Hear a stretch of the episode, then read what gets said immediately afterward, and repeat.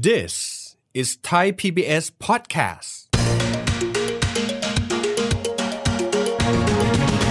เวลาเรากินซาชิมิครับ เรามักจะคิดว่าปลาแซลมอนนั้นมาจากญี่ปุ่นใช่ไหมครับ ผิดครับ เพราะปลาแซลมอนนั้นส่วนใหญ่ไม่ได้มาจากญี่ปุ่น แต่ว่ามาจาก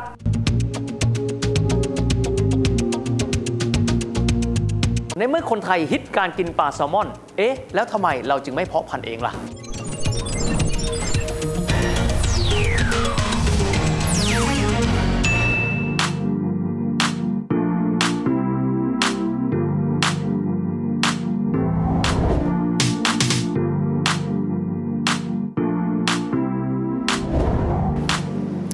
สวัสดีครับท่านผู้ชมครับ ยินดีต้อนรับเข้าสู่รายการเศรษฐกิจติดบ้านนะครับ วันนี้ชื่อตอนชื่อว่าช้ำแหละเศรษฐกิจปลาแซลมอนครับ ต้องยอมรับนะครับว่าพอโลกนี้เป็น globalize พูดง่ายๆคือโลกนี้ไม่มีพรมแดน เราก็รับวัฒนธรรมการรับประทานอาหารเนี่ยมาจากหลากหลายมุมโลกด้วยกันนะครับ และหนึ่งในอาหารยอดนิยมนะครับนั่นก็คืออาหารญี่ปุ่นนั่นเอง สังเกตไหมครับว่าระยะหลังๆเวลาที่เราบอกว่าเราจะไปกินอาหารแล้วมื้อเท่ๆหรูๆสักมื้อนึงเนี่ย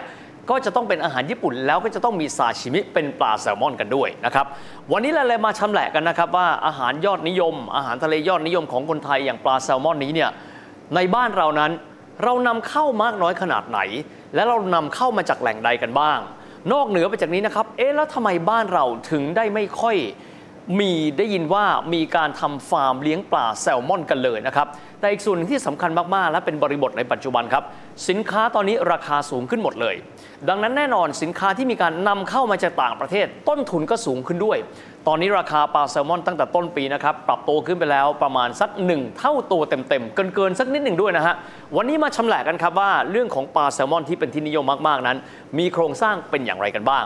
ต้องบอกนะครับว่าปลาแซลมอนในบ้านเรานี้เนี่ยที่ได้รับความนิยมสูงครับส่วนหนึ่งเลยเป็นเพราะว่าคนไทยนั้น นิยมกินอาหารทะเล อาหารญี่ปุ่นเนี่ยมากยิ่งขึ้น อีกส่วนหนึ่งครับเรามีความเชื่อแบบนี้ครับ ว่าปลาแซลมอน ซึ่งเป็นปลาทะเลก็คือเป็นปลาน้ำเค็มนี้เนี่ยเขามีคุณสมบัติทางอาหารก็คือมีโอเมก้า3ที่ก็บอกว่าเป็นโอเมก้าก็เป็นสารอาหารที่มีลักษณะที่ค่อนข้างดีอะทีนี้ไปดูกันบ้างว่าการบริโภคปลาแซลมอนของคนไทยที่ผ่านมานั้นเป็นอย่างไรกันบ้าง เรามาดูปริมาณการนำเข้าปลาแซลมอนเข้ามาบริโภคอย่างประเทศไทยกันบ้างนะครับ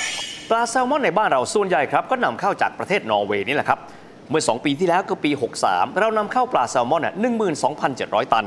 มีมูลค่าอยู่ที่ 2,700 ล้านบาท ปีถัดมาคือปี 64 ครับ เรานำเข้าปลาแซลมอนทั้งหมดเนี่ย14,300 กับ 9 ตันครับ ก็มีมูลค่าอยู่ที่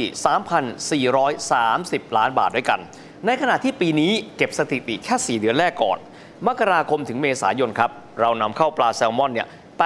8,385 ตันเข้าไปแล้ว เพิ่มจาก 4 เดือนแรกนะครับของปีก่อนหน้าคือปี 64 ก็ประมาณ 23%ด้วยกันครับ แต่ที่น่าสนใจกว่านั้นครับนำเข้ามา 4 เดือนเนี่ย8,000 กว่า ถ้าเราคูณ 3 เข้าไปก็ปีนี้เราคงจะนำเข้าเนี่ยประมาณสักเกือบเกือบจะ 20,000 ตัน แต่ทีนี้เราไปดูตัวราคานะครับเพิ่มขึ้นมา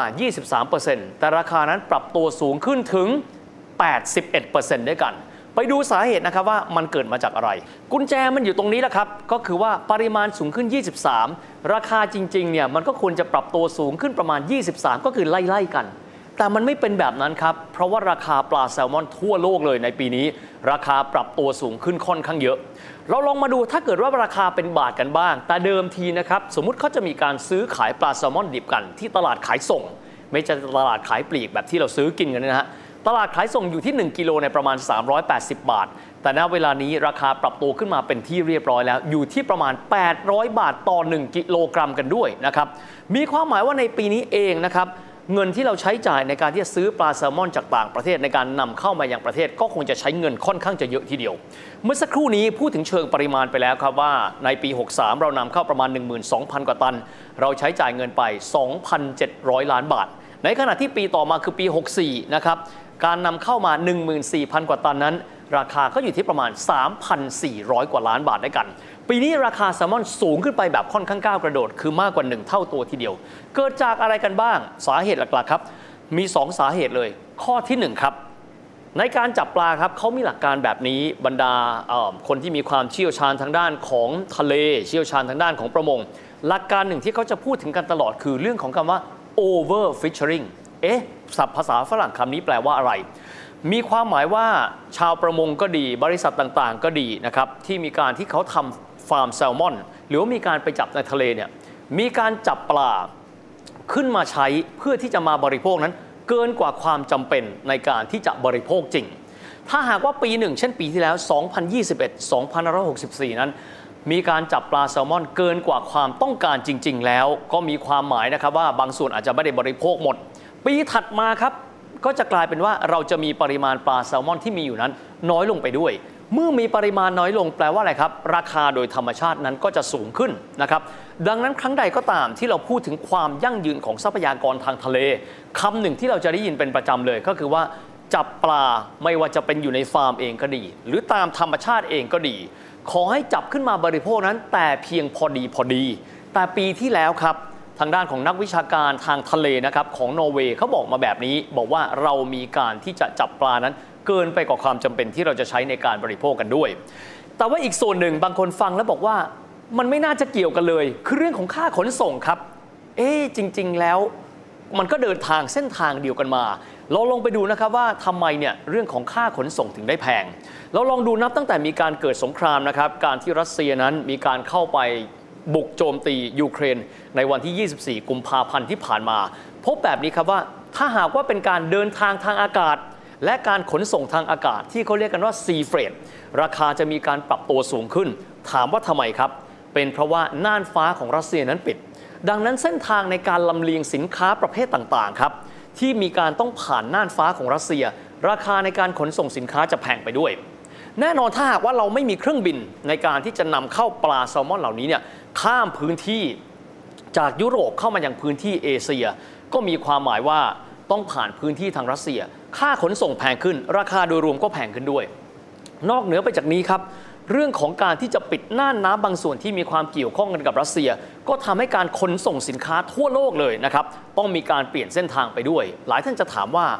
บางส่วนอาจจะไม่ได้เกี่ยวข้องกับการนำเข้ามาสู่ประเทศไทย แต่การที่เกิดเหตุการณ์แบบนี้ขึ้นมา สงครามเองก็ดีรวมถึงก่อนหน้านี้ครับ ก็คือโซ่อุปทาน รวมถึงการที่มีตู้คอนเทนเนอร์ไม่เพียงพอ สิ่งเหล่านี้เองทำให้การขนส่งสินค้าทางทะเล ราคาแพงขึ้นไปหมด เพราะฉะนั้น air freight การขนส่งทางอากาศแพงขึ้น sea freight แพงขึ้น และ 2 สิ่งนี้เป็นองค์ประกอบสำคัญครับ ต่อการค้าขายในระดับโลกกันอยู่เสมอๆเลย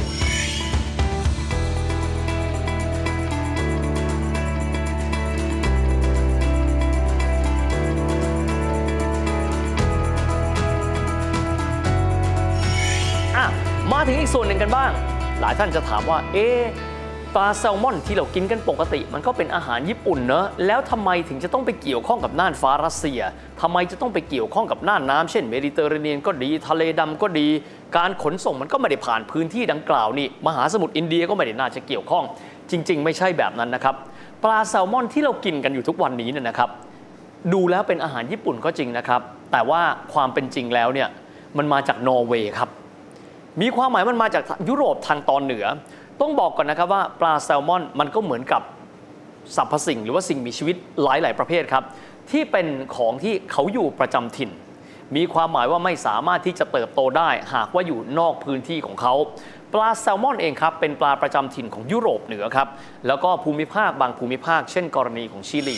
เราลองไปดูนะครับว่าปลาแซลมอนหลัก ๆ เลยนะครับ ที่ผลิตออกมาทั่วโลกนี้เนี่ยมาจากไหนกันบ้าง หลักที่สุดเลยคือนอร์เวย์ถ้าเราไปมองแผนที่นะครับปลาแซลมอนนอร์เวย์เขาก็อยู่ทางทะเลเหนือนะครับแล้วก็นอกเหนือไปจากนี้ทะเลเหนือก็จะมีอีกฝั่งหนึ่งก็คือสกอตสกอตแลนด์ซึ่งก็เป็นมณฑลซึ่งทางตอนเหนือสุดเลยของสหราชอาณาจักร นอกจากนี้เราก็อาจจะเคยได้ยินนะครับปลาแซลมอนจากแหล่งอื่น เช่นปลาแซลมอนจากชิลี แต่ยังมีพื้นที่อื่นเนี่ยครับก็คือ Tasmanian salmonทัสมาเนียนก็คือเกาะแห่งหนึ่งนะครับของออสเตรเลีย แต่ทีนี้เนี่ย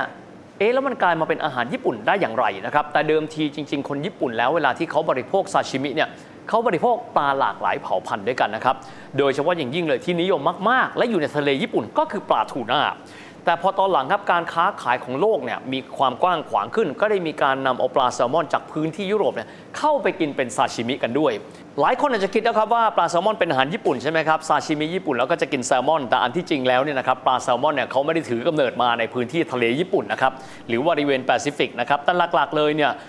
แหล่งของเขาเนี่ยก็จะอยู่ที่ประเทศในทางยุโรปเหนือ แล้วก็บางส่วนอื่น ๆ กันด้วย ปลาแซลมอนหลักที่สุดเลยมาจากไหนครับ ทะเลเหนือครับ ทะเลเหนือถ้าเราไปดูครับ ด้านบนก็จะติดกับทางด้านสแกนดิเนเวีย เช่นนอร์เวย์ส่วนทะเลเหนือตอนใต้ก็คือมณฑลสกอตแลนด์ของสหราชอาณาจักรกันด้วย แต่ยังมีพื้นที่อื่นนี่ครับ ก็คือทัสมาเนียนแซลมอน ทัสมาเนียนก็คือเกาะแห่งหนึ่งนะครับ ของออสเตรเลีย อีกพื้นที่หนึ่งก็คือทางด้านของประเทศชิลีนั่นเองนะครับ แต่ส่วนใหญ่เลยเวลาที่คนไทยเนี่ยเราบริโภคปลาแซลมอนครับเราก็จะบริโภคปลาแซลมอนจากแหล่งที่เรานำเข้า 2 แหล่งใหญ่ ๆ เลย ซึ่งถือได้ว่าเป็นผู้ผลิตปลาแซลมอนขนาดใหญ่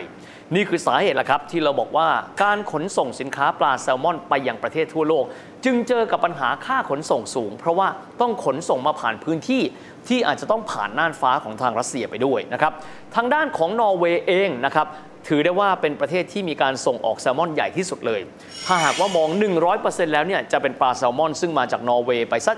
70%ด้วยกัน เม็ดเงินในการที่เขาส่งออกนะครับถือว่าสูงถึงประมาณ 254,000 กว่าล้านบาทกันเลยทีเดียว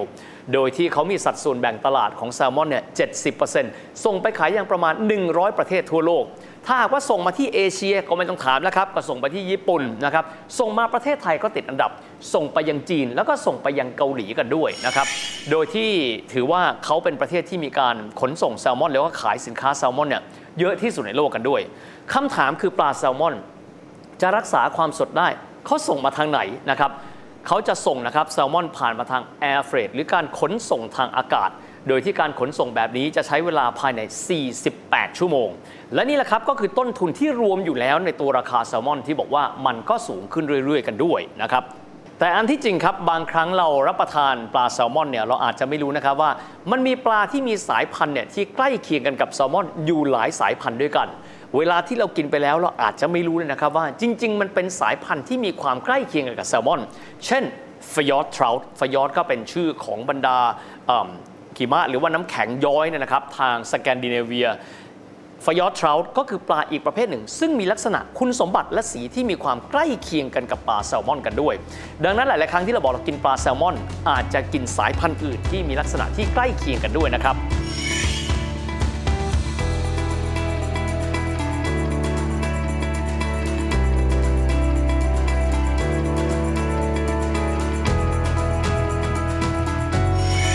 ำถามที่อาจจะมีนะครับ เราชอบการบริโภคปลาแซลมอน เรานำเข้าปีหนึ่งเป็นหลักหมื่นตัน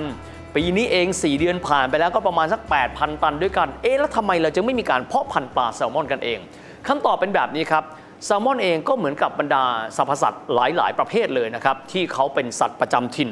ไม่สามารถที่จะถูกเลี้ยงกันได้ ในประเทศที่อาจจะมีภูมิประเทศ และก็ภูมิอากาศ โดยเฉพาะยิ่งเลยในทางทะเลที่แตกต่างกันไปครับ ปลาแซลมอนดังที่เราได้ยินเขาเติบโตที่ทะเลเหนือนะครับซึ่งส่วนใหญ่แล้วนะครับจะเป็นลักษณะของการเลี้ยงเป็นฟาร์มเปิดนะครับต้องบอกก่อนว่าเราไม่ได้จับเขามาจากธรรมชาตินะครับแต่ว่าเขาทำเป็นลักษณะฟาร์มเปิด ซึ่งฟาร์มเปิดเหล่านี้เนี่ยในพื้นที่สแกนดิเนเวียเนี่ยอุณหภูมิของน้ำที่ปลาแซลมอนจะอยู่ได้ ต้องประมาณ 17 องศาเซลเซียสโดยประมาณ ถ้าเกิดว่าเราเข้ามาเพาะในบ้านเราในภูมิอากาศประเภทร้อนชื้นแล้วเนี่ยมีความหมายว่าคนที่จะทำฟาร์มเนี่ยต้องลงทุนมหาศาลเพื่อทำให้อุณหภูมิของน้ำและคุณภาพของน้ำเนี่ย ใกล้เคียงกันกับภูมิภาคของน้ำตามธรรมชาติที่ภูมิภาคสแกนดิเนเวีย ดังนั้นบ้านเราจึงคิดว่าเราคงจะไม่คิดที่จะทำฟาร์มปลาแซลมอน นอกเหนือไปจากนี้นะครับก็ยังมีกฎหมายบ้านเราด้วยที่มีการห้ามเพาะพันธุ์ปลาแซลมอน คงด้วยสาเหตุเรื่องของตัวระบบนิเวศกันด้วย อย่างไรก็ตามก็มีความพยายามนะครับในการที่จะเพาะพันธุ์ปลาประเภทอื่น ซึ่งมีลักษณะนะครับในเชิงชีววิทยาที่คล้ายคลึงกันกับเจ้าปลาแซลมอนแบบนี้ เพื่อมาตอบสนองความต้องการของคนไทย อย่างไรก็ตามครับในเวลานี้ก็ต้องยอมรับว่าโลกทั้งใบครับเหมือนกับเป็นโลกที่ไม่มีพรมแดนเราเองส่งสินค้าบ้านเราไปขายยังประเทศอื่น ประเทศอื่นก็ส่งสินค้าเขามาขายยังบ้านเรา ก็รวมถึงผลิตภัณฑ์อาหารอย่างปลาแซลมอนด้วยเช่นเดียวกัน แต่ก่อนที่จะไปครับขอทิ้งท้ายไว้สักเล็กน้อยนะครับว่าความนิยมในเรื่องปลาแซลมอนอีกส่วนหนึ่ง เป็นเพราะว่าคนไทยบอกว่าเราอยากจะบริโภคน้ำมันปลาก็คือโอเมก้า 3 ต้องยอมรับครับว่าโอเมก้า 3 นั้นเป็นหนึ่งในคุณสมบัติที่มีอยู่ในเนื้อปลา ซึ่งเป็นเนื้อปลาทะเล บ้านเราเองก็มีพื้นที่ที่ติดทะเลเนี่ยเรามีชายฝั่งนะครับซึ่งถือได้ว่าค่อนข้างยาว แล้วมีความหลากหลายในเชิงชีวภาพค่อนข้างมากทีเดียว เราก็มีการประมวลกันไว้นะครับว่ามีปลาทะเลไทยนี่แหละครับ ประมาณสัก 10พันด้วยกัน ที่มีโอเมก้า3เนี่ยค่อนข้างจะสูงไม่ว่าจะเป็นปลากระพงก็ดี ปลาสำลีก็ดีนะครับและปลาอีกหลากหลายพันธุ์ด้วยกัน ซึ่งสามารถที่จะตอบโจทย์ในเรื่องความต้องการโอเมก้า3ได้ด้วย นอกจากนี้ปลาทะเลบ้านเราครับไม่แพ้ปลาแซลมอนจากนอร์เวย์หรือชิลีนะครับเพราะว่าเป็นเนื้อปลาที่มีคอเลสเตอรอลต่ำคือมีคุณสมบัติคล้ายกันโอเมก้า3สูงคอเลสเตอรอลต่ำกันด้วย และทั้งหมดนี้ก็เป็นภาพรวมนะครับของการชำแหละมิติทางเศรษฐกิจของปลาแซลมอนหนึ่งในปลายอดนิยมของคนไทยครับสำหรับวันนี้เวลาของรายการของเราเศรษฐกิจติดบ้านก็จบลงแต่เพียงแค่นี้ พบกันใหม่โอกาสหน้า สวัสดีครับ